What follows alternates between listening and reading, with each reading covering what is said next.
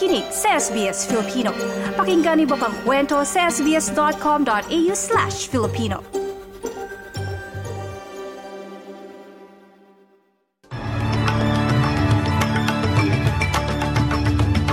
Sa ulo ng mga balita ngayong linggo'y kalabing walo ng Pebrero taong 2024.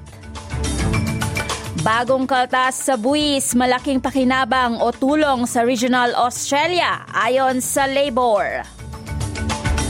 Bagong scheme pinag-aaralan ng gobyerno upang masugpo ang mga tax scammer. At sa Pilipinas, Bureau of Immigration nakipagtulungan sa gobyerno ng Australia para sa pagbabahagi ng kaalaman na mahalaga sa pamahala ng borders.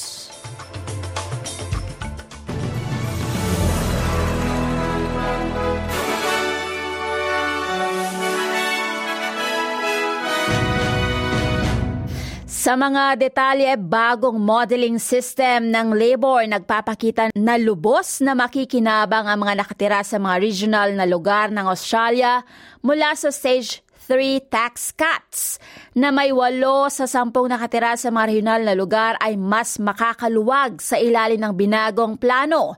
13.6 milyong taxpayers ang inaasahang makikinabang sa mga pagkaltas sa buwis na inayag ni Prime Minister Anthony Albanese nitong linggo o 18 ng Pebrero. Inaasahang makakatulong sa 86% ng lakas paggawa ng Australia sa labas sa mga pangunahing lunsod. Ayon sa kanyang gobyerno, nasa 960,000 taxpayers sa mga regional at rural areas ng bansa ang makakaluwag sa mga pagbabagong ipapatupad. Balita pa rin sa Australia, maaaring gawing mandatoryo sa ilalim ng isang bagong registry para sa mga text messages na ibunyag ang sender ID o pagkakakilanlan ng nagpadala ng mensahe sa pinakabagong pag-crackdown sa mga text scammers.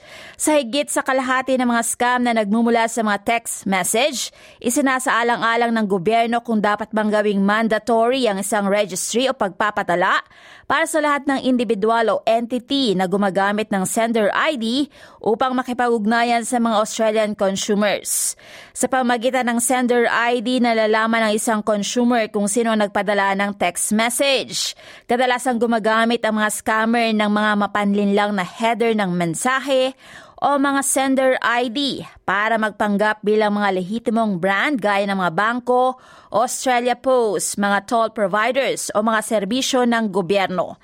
Pipigilan ng registry ang mga text message mula sa paggamit ng mga nakarehistrong brand names maliban kung ang pinagmulang numero ay tumutugma sa naaprobahang numero ng telepono para sa particular na brand.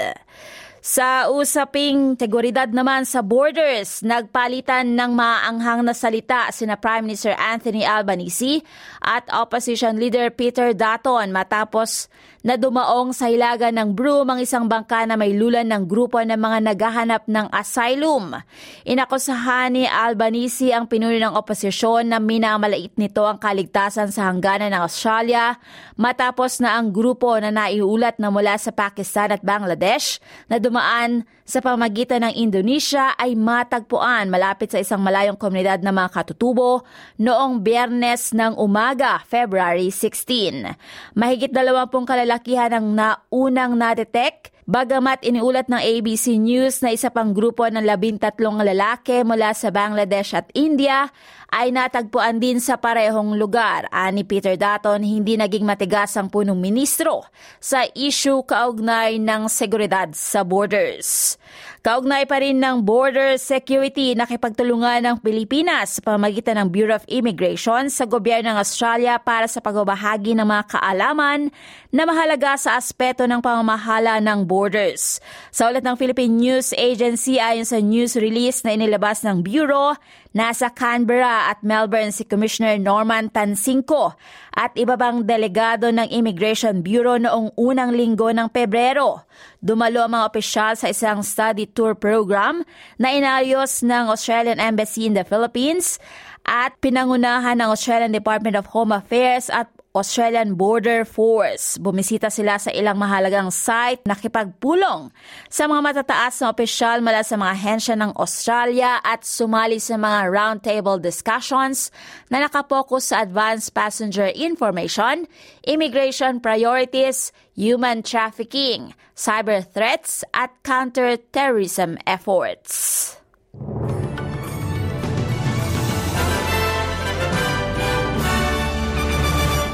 Sa balitang sports sa tennis, perpektong regalo para sa kanyang ika-25th birthday, si Alex de Minaur ay nakapasok sa final sa Rotterdam Open. Matamis na panalo ito kontra kay Grigor Dimitrov.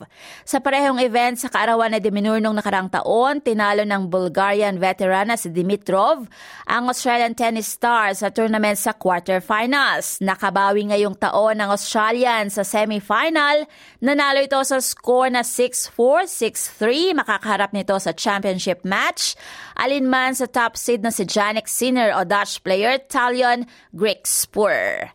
At sa lagay ng panahon ngayong araw ng linggo sa Perth, bahagyang maulap sa 43 degrees. Ganon din sa Melbourne sa 24. Adelaide kadalas ay maaraw sa 34 at sa Hobart 26 degrees. Canberra may panakanakang ulan at posibleng kulog at kidlat sa 30 degrees. Pareho din sa Wollongong sa 27. Sa Sydney bahagyang maulap naman sa 29. Newcastle kadalas ay maaraw sa 29. Brisbane medyo maulap sa 30. Sa Cairns medyo uulanin sa 30 degrees. At sa Darwin manakanakang ulan sa 32 degrees. Yan ang pinakamait na mga balita ngayong araw ng linggo. Annalyn Vilata para sa SBS Filipino. Para sa iba pang balita at mga kwento, bisitahin ang sbs.com.au forward slash Filipino.